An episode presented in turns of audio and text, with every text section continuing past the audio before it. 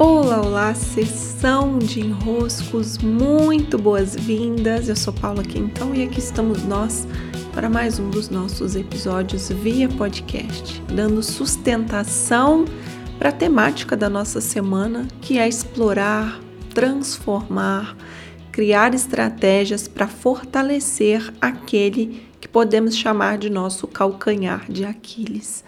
Já contei para vocês que o meu produto do Clube dos Impulsionadores nasceu exatamente como uma estratégia para eu fortalecer um ponto fraco.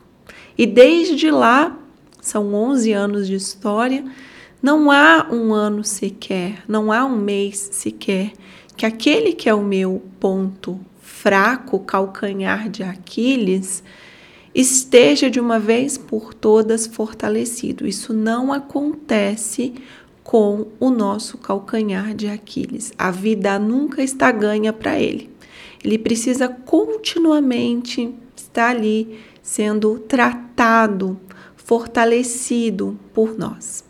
E nos episódios anteriores, eu falei sobre conseguirmos identificar esse ponto mais fraco de todos. Falei sobre a importância de criar estratégias que vão nos ajudar a fortalecer, como ir para a academia e pegar uns pezinhos bem leves. E hoje eu quero falar sobre a ação. Quando se trata de um calcanhar de Aquiles, nós temos muito medo de agir, muito medo. Por quê? É uma cautela de não espatifar esse calcanhar de Aquiles. O medo aqui, ele vem como uma prevenção de um acidente grave. Ele vem dizendo: "Olha, esse é o teu elo mais fraco, não mexa aí". O medo vem alertando e paralisando. Só que nós também já vimos aqui esse não vai ser o seu movimento ou o seu não movimento mais inteligente. Contornar, fugir, tentar despistar, desviar, escapar do seu ponto mais fraco. É o contrário. Nós precisamos ir na direção dele e querer fortalecê-lo. Só que o medo vai aparecer. E vai aparecer com todas as justificativas para dizer você está em perigo, não vá nessa direção. Só que nós não estamos em perigo se vamos medindo os passos dados, se vamos atentos ao terreno onde estamos pisando, se vamos com o olhar ó, de busca, de quem busca solução. Eu lembro quando eu fui pela primeira vez ao Monte Roraima, e bom, é uma montanha, uma montanha ela é gigante na sua frente. Ela é um desafio para você.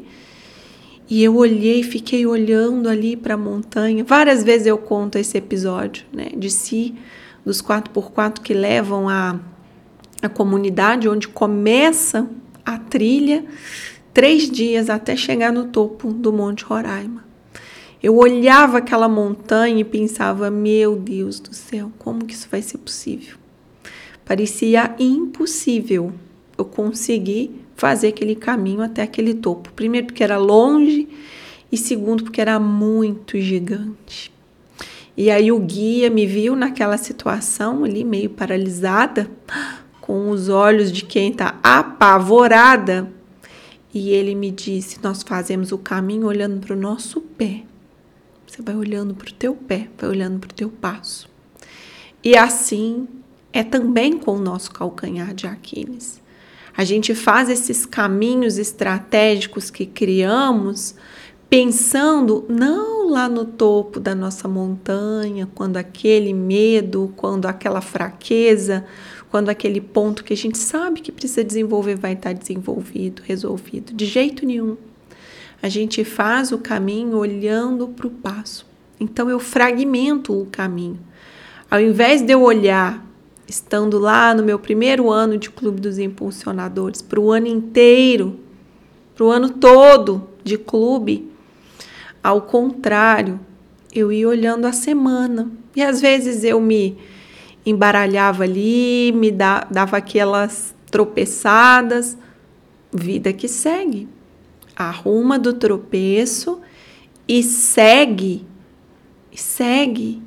Ai, mas eu fui mal duas, três semanas. Não tem problema, recupera, recupera.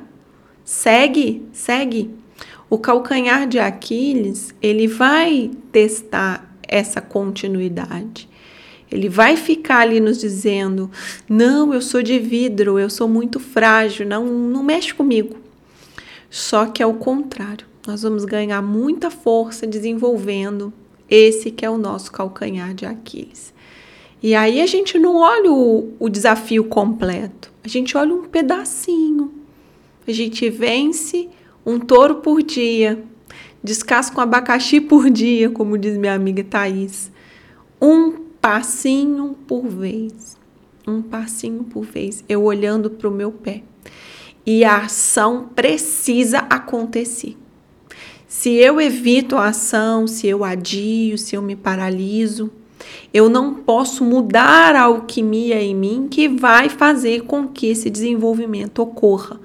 Então vamos escolher para aquele que é o nosso ponto fraco ações concretas Coloque daí no seu caderno de autotransformação, na sua agenda diária, ações concretas, pequenas ações concretas que deixam mais bem executado de alguma maneira aquele que é o teu maior ponto de fraqueza. Sim? Recebam meu grande abraço, beijos e até.